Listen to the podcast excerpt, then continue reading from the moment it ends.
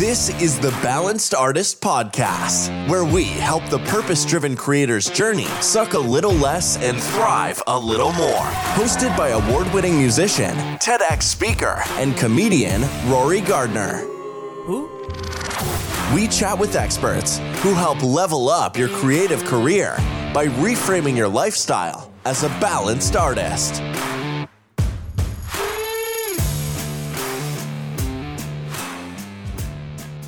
Hello and welcome back to the Balanced Artist Podcast. Oftentimes we hope for bigger and better things. It's human nature. But in order to achieve those things, we need to grow into the person who is ready to receive them. Take last week, for example. I went to a batting cage for the first time in a decade. You know what a batting cage is? It's where they, it's like the baseball thing where they just throw balls at you and you got to try to hit it as far as you can. So we went straight to the 60 mile an hour fastball section, and I struck out probably 10 out of 10 times because my ego assumed I was ready to start there. So instead of continuing to just strike out there, I warmed up in the slow pitch area, and that's where they kind of lob softballs at you. I had to wait in line for that section because there was a, a lineup of like several eight year olds uh, in front of me. When it was my turn, I absolutely crushed the ball out of the park. It just gave me my confidence back, right? So instead of going back into that fastball cage, that I previously failed at, I just took it up a, a, little notch. Okay, I entered the 40 mile an hour fastball cage. I probably hit five out of 10, and I missed, you know, the five that I missed. I got a piece of it, but it took me a second to get the timing, and I didn't love the weight of my bat. So I switched up my equipment, tried that cage again, and then I hit 10 out of 10. So now I was ready for the 60 mile an hour fastball cage that seemed overwhelming like 20 minutes prior. I've got my confidence, proper equipment, you know, warmed up and focused, the ball left the machine, I swung, and then I hit my pinky finger and went immediately to the hospital to get x rays. The point is, you asked for growth, so don't be alarmed when life throws you challenges. I notice people don't ask for help as much as they should. I have no shame in asking someone else more advanced for me for advice on strategy or networking, but a lot of people have this creative ego telling them that they have to do everything on their own.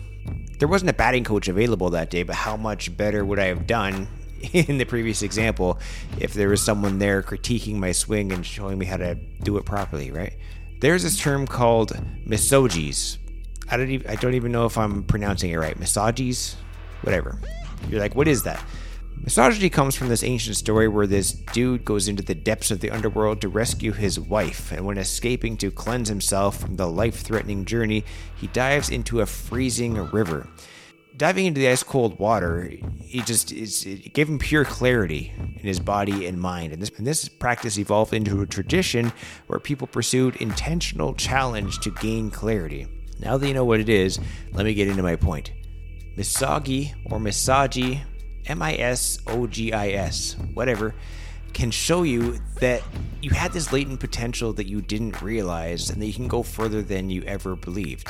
So when you put yourself in a challenging environment where you have a good chance of failing, lots of fears fade and things start moving.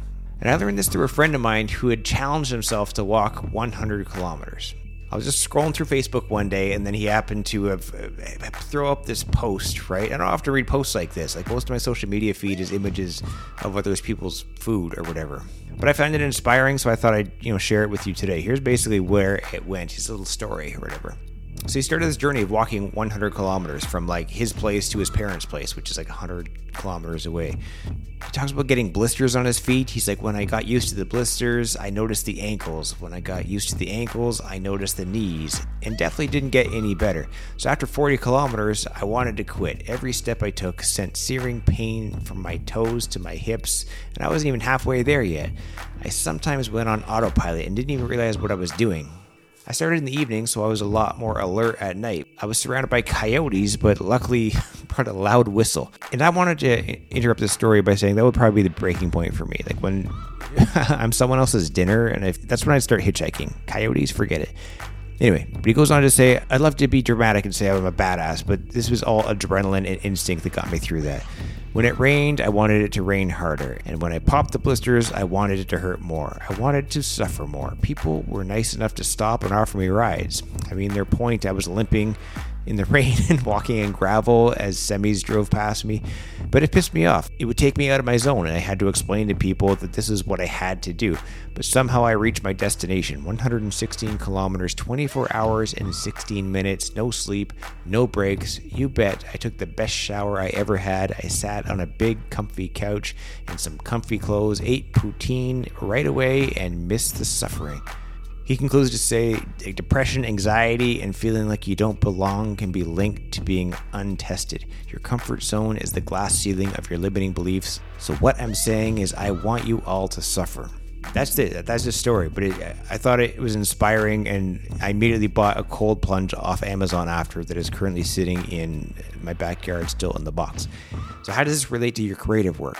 I think there are so many analogies in the last story, but ultimately, pursuing the entire journey made the comfy couch and poutine way more rewarding at the end, right? He's now a stronger human. He can endure more adversity because he's been able to test the limits. If he gotten picked up by a car along the way, he would have reached his destination easier, faster, but he wouldn't have experienced any of the growth that he had set out in his journey. Remember, flashy awards look good on a mantle, but only you can appreciate the true meaning. Gaming the system to receive the Oscar or buying yourself onto the New York Times bestseller list, we shouldn't be afraid to take the long road to the finish line. Like I said right off the top of this episode, it's human nature to want bigger and better things for ourselves, but in order to achieve those things, we need to grow into the person who is ready to receive them. You may endure coyotes or pinky breaking fastballs, but they prepare us for the greater adversity we'll face in our next season. We need to get through the cold winter to experience the green summers. A creative failure is the compost that could result in next year's creative success. That's all we've got for this episode of the podcast. We have new shows every week, so remember to hit subscribe and share this episode with anyone you think could benefit from becoming a balanced artist.